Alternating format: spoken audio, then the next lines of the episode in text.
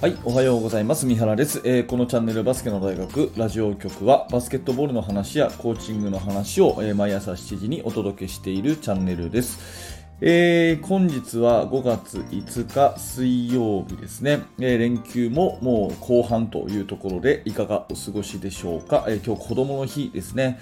えー、と今日のテーマはですねインサイドにボールを入れる意味ということで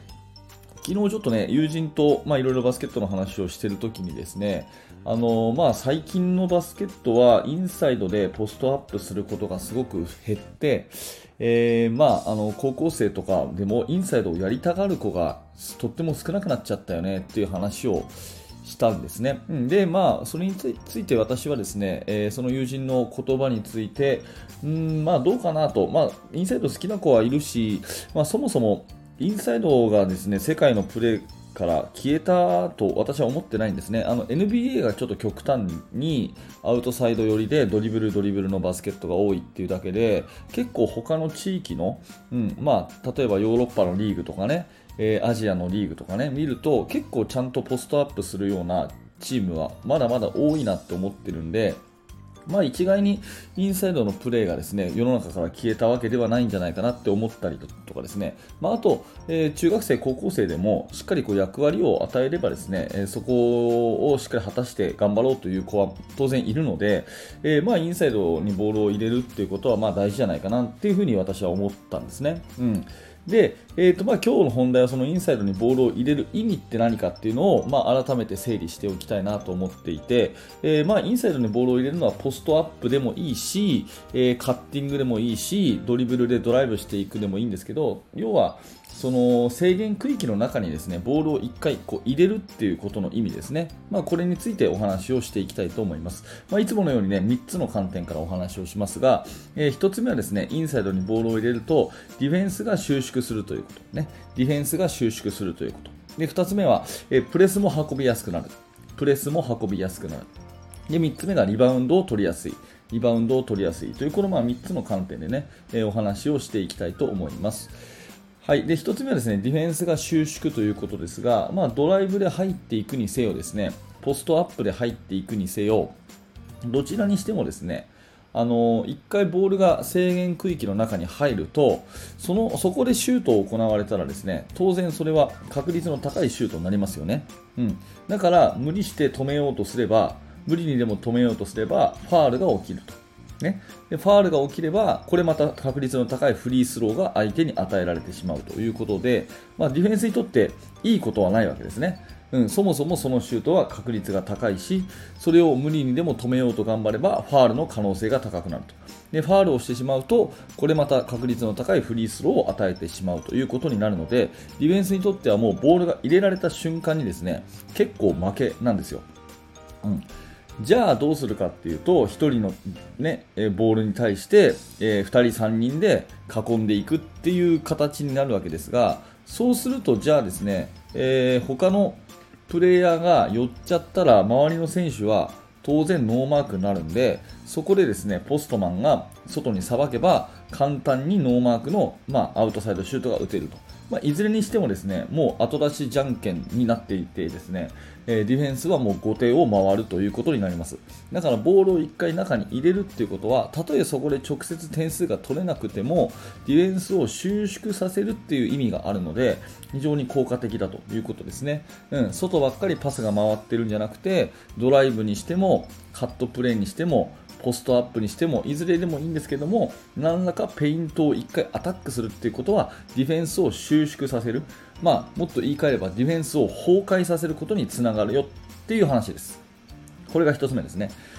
えで2つ目は、えプレスも運びやすくなるということですけど、まあ、プレッシャーディフェンス、ね、ゾーンプレスとかマンツーマンプレスとかどちらにしてもですねボールに対してわーっと来るっていうのがまあ特徴じゃないですか。ボールに対して2人で挟む、ね、で苦しくなった、えーふわっとした苦し紛れのパスをカット、まあ、こんな形ですよね。でそれに対してですねインサイドにパスが通せてしまえばディフェンスは今言った話と一緒で収縮せざるを得ないということになりますね。収縮せざるを得ない。っていうことになるとですねプレスできないってことになりますね。だからプレスが来たら中につなぐということをするとディフェンスは下がらなきゃいけない。となるとプレスができないということになるのであのインサイドにボールを入れることの意味は相手にプレスをさせないと、ね、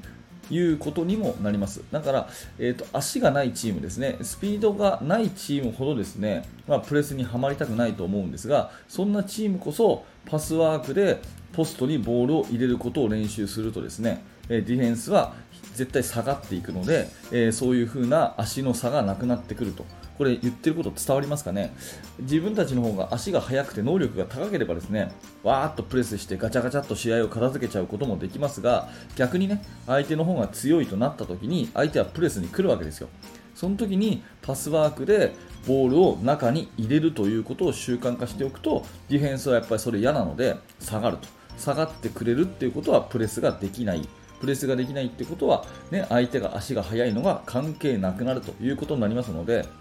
まあ、そういう意味でもですね、えー、直接得点が取れなくてもインサイドにボールを入れる。特にまあプレスに対してはドリブルで割って入っていくっていうのが難しくなるので、まあ、パスで中に入れる動きを作っておくっていうのはすごい大事かなと思います、まあ、これが2つ目ですね。